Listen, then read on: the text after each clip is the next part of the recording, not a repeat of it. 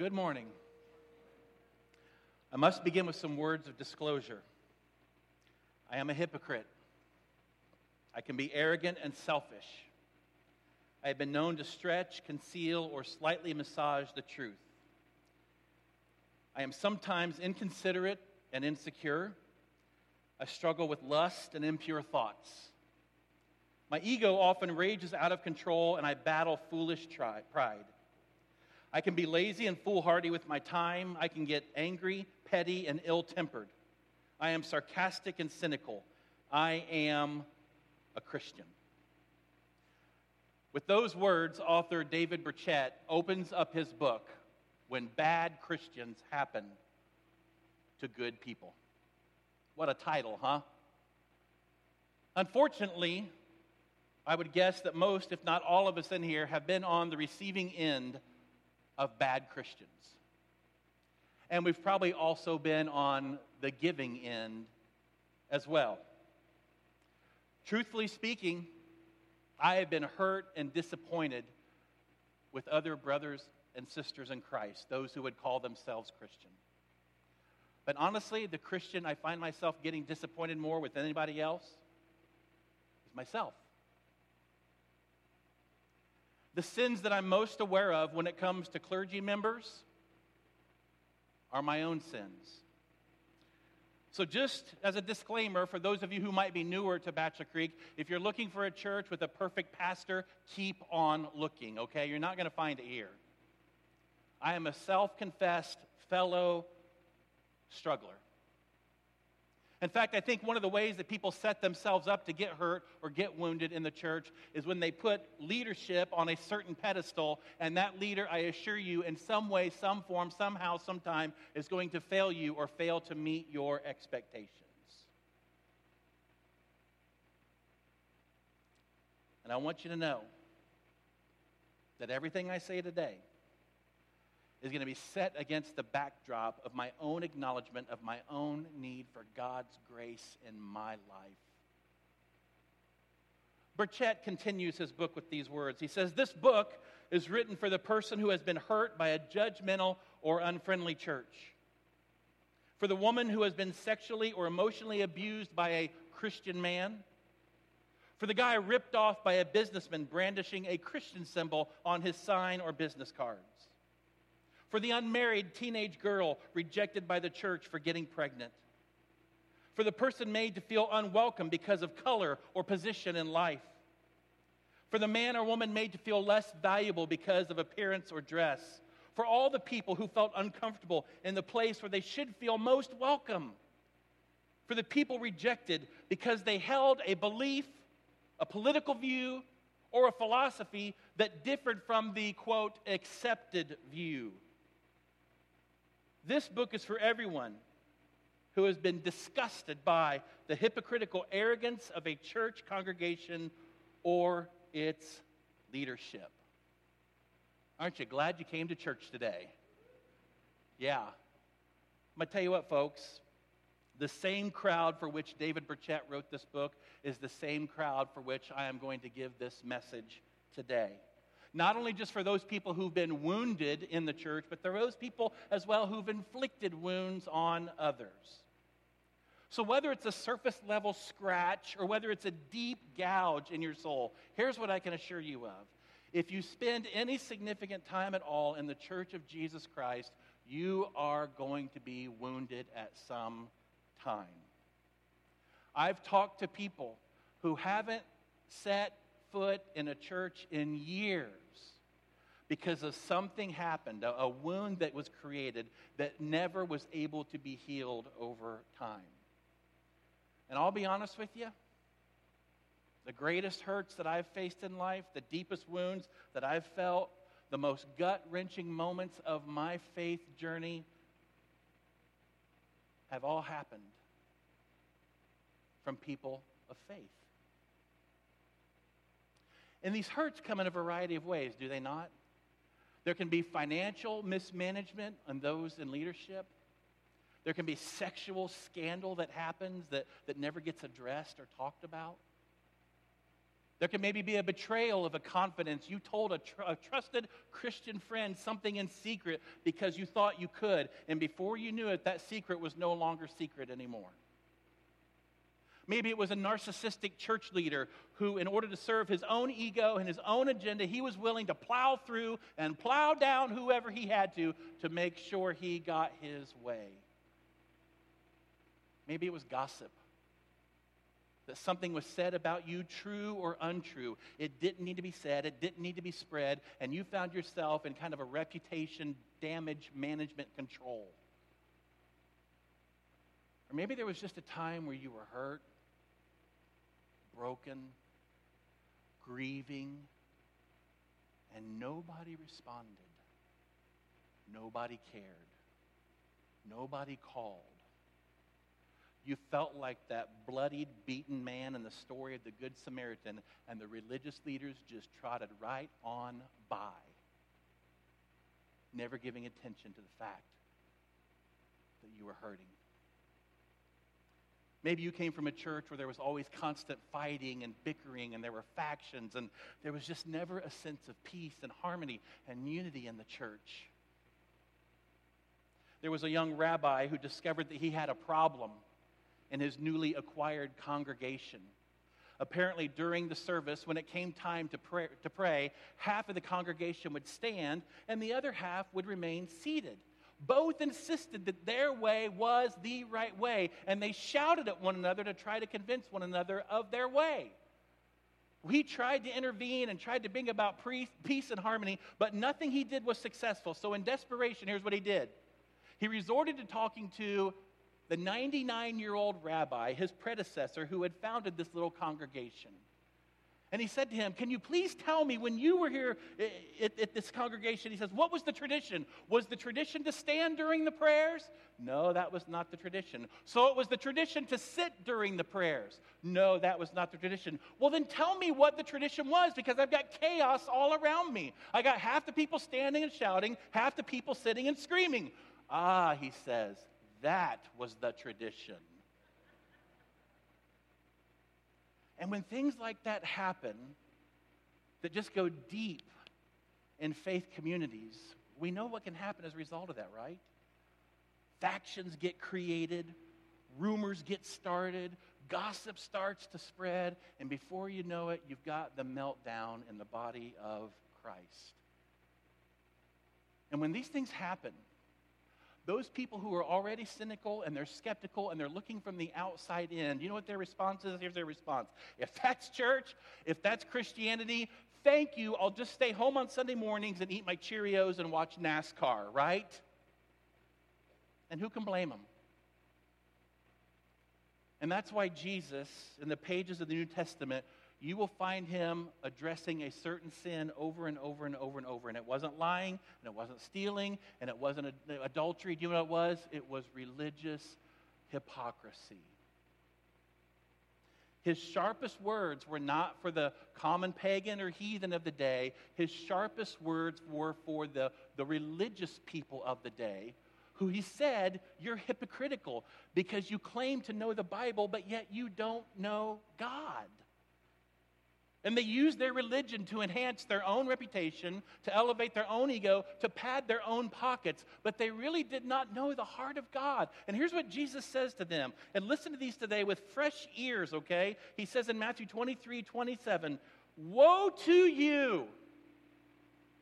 Woe to you, teachers of the law and Pharisees, you hypocrites! You are like whitewashed tombs, which look beautiful on the outside, but on the inside are just full of the bones of the dead and everything unclean. In the same way, on the outside you appear to people as righteous, but on the inside you are full of hypocrisy and wickedness.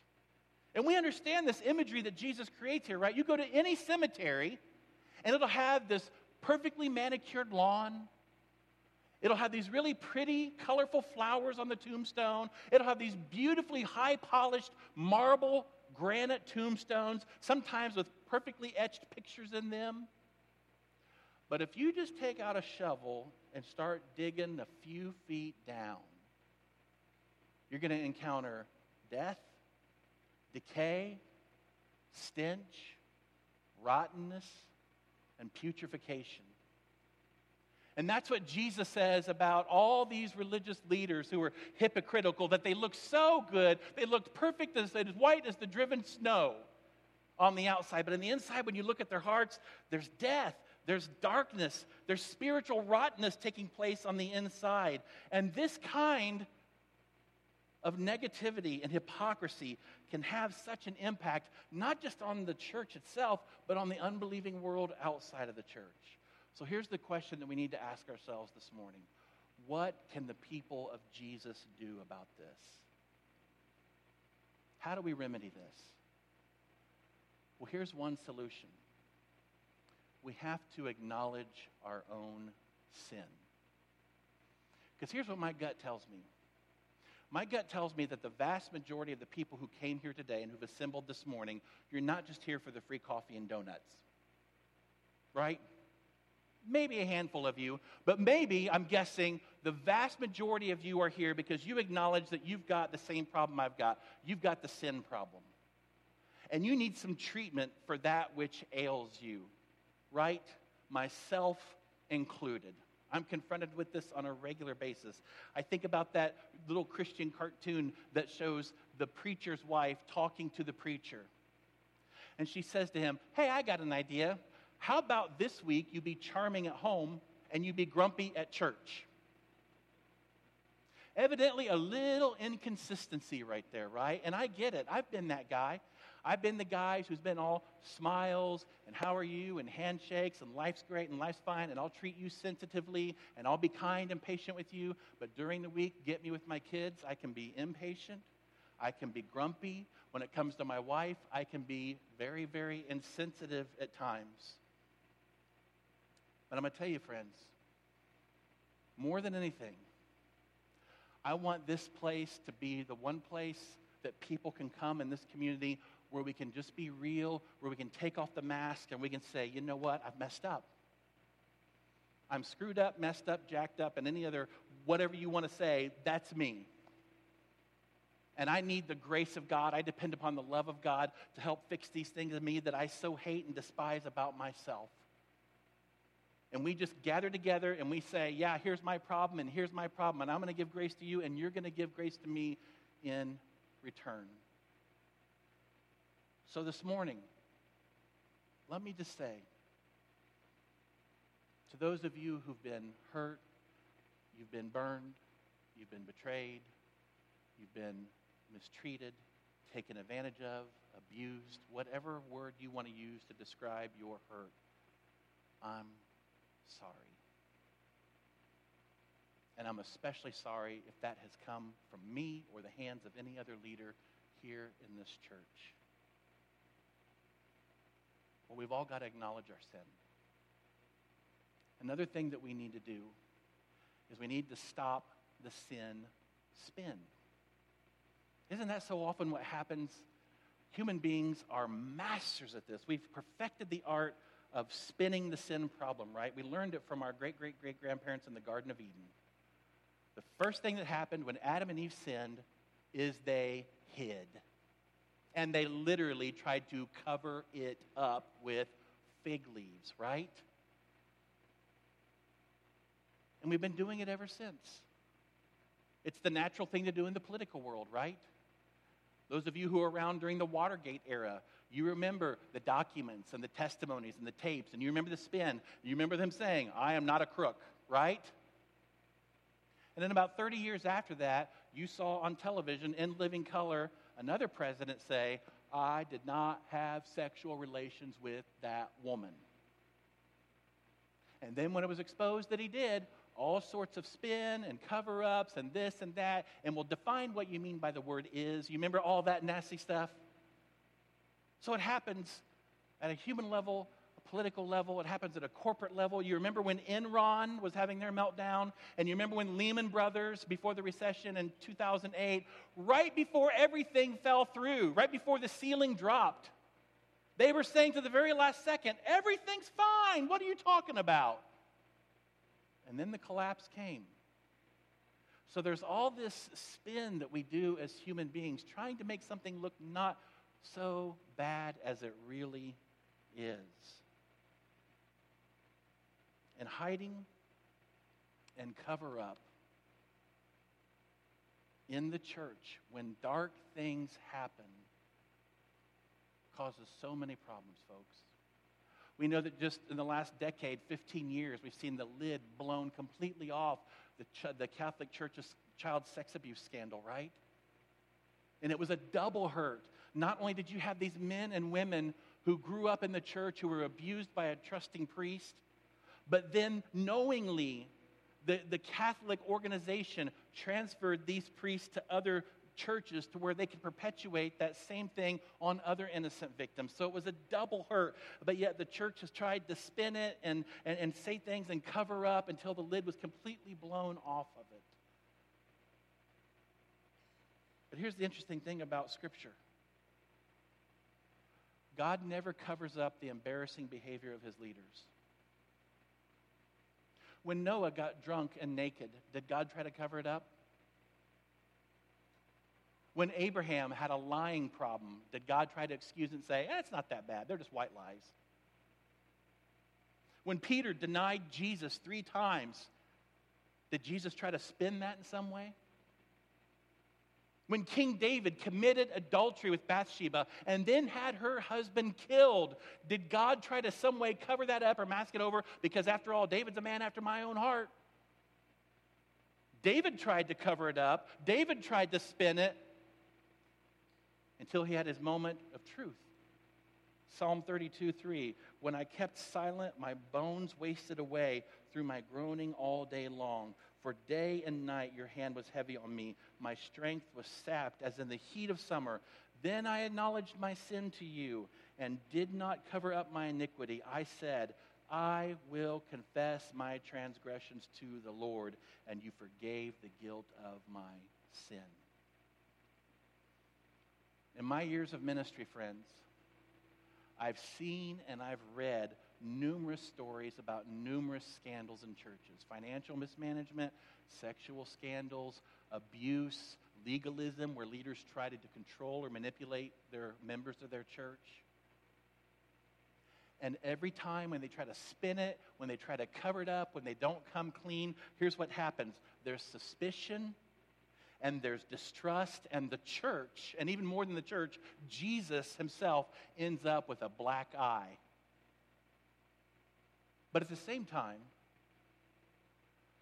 when churches have openness, honesty, transparency, the exact opposite happens when trust and credibility is established in the eyes of those looking in. Now, the truth is this morning, you don't know what my wounds I've suffered are, and I don't know the extent of the wounds that you've suffered in the church.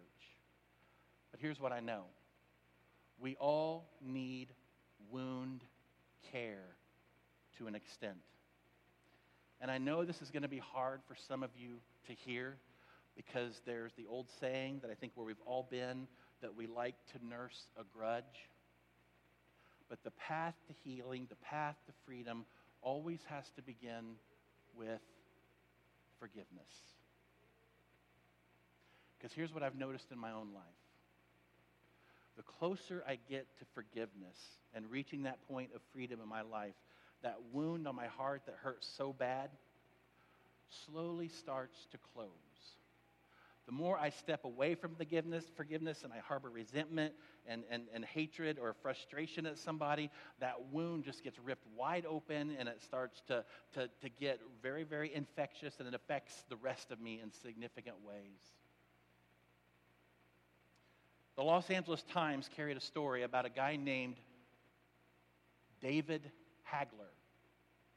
David Hagler uh, served as a part time umpire in an adult recreational baseball league. And what Hagler did one day is he was out driving and he was caught speeding by a police officer. And he acknowledged the fact that he was speeding, but he tried to plead his case to the police officer. He said, Officer, I want you to know I'm typically a very careful driver. I was in kind of a hurry, and please don't write this ticket to me because I don't want to think about what it's going to do to my insurance rates. But the officer wrote the ticket and said, Listen, if you want to fight this, you're just going to have to take it to the courts. Well, a while later, There was the first day of the baseball season. And you want to guess who the first person to step up to bat was? The officer who wrote the ticket. He recognized Hagler. Hagler recognized him. And he said to Hagler, Hey, how'd that ticket thing turn out? And Hagler said, Just so you know, you better swing at everything today.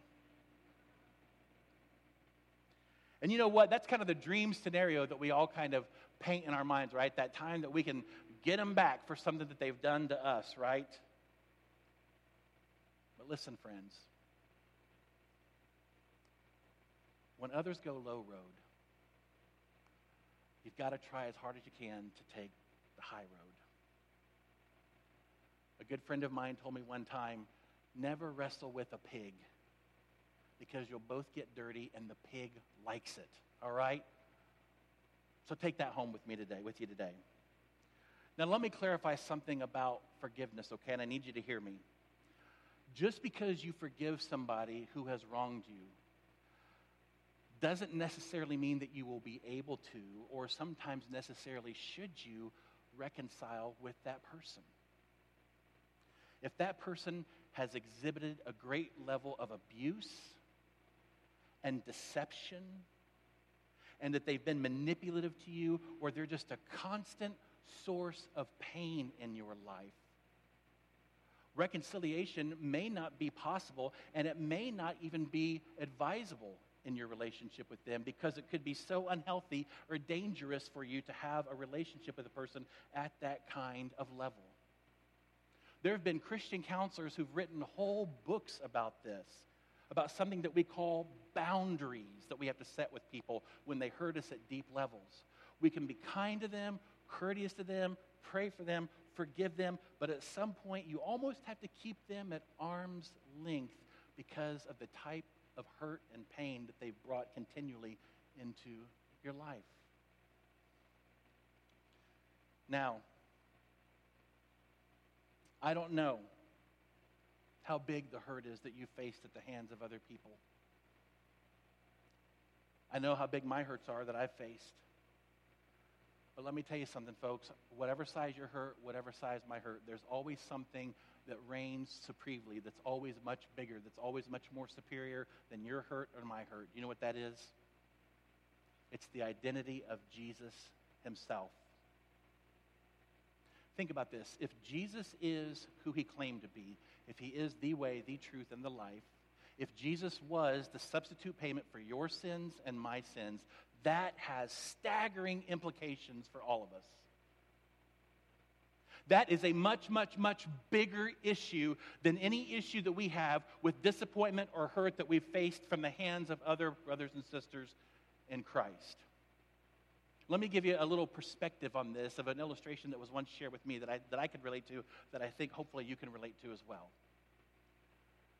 Let's say that you are going to your elementary child's fifth and sixth grade band concert at school. You ever been to one of those?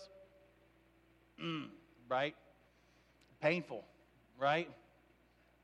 But you're going to the concert to support your little fifth or sixth grader, and on the playlist that night is Beethoven's Fifth Symphony. All right?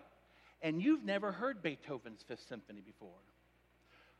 Would you guess at some point at that concert that some of those kids are going to hit some clinkers, some flat notes, and they're going to get off step and off tempo? Would you guess that's going to be the case that night? So, how fair would it be for you to go away from that concert, hearing what you heard, and go away and say, Man, that Beethoven was an awful composer. Did you hear that arrangement that those kids played based upon the supposedly great composer? No, it would not be fair of you at all to judge the, the incredible greatness of Beethoven's fifth based upon how you heard fifth and sixth graders pulling it off. That would be an injustice to him. And so I just want to encourage you this morning in the same way. Don't judge the great composer by those of us who mess up at playing his music.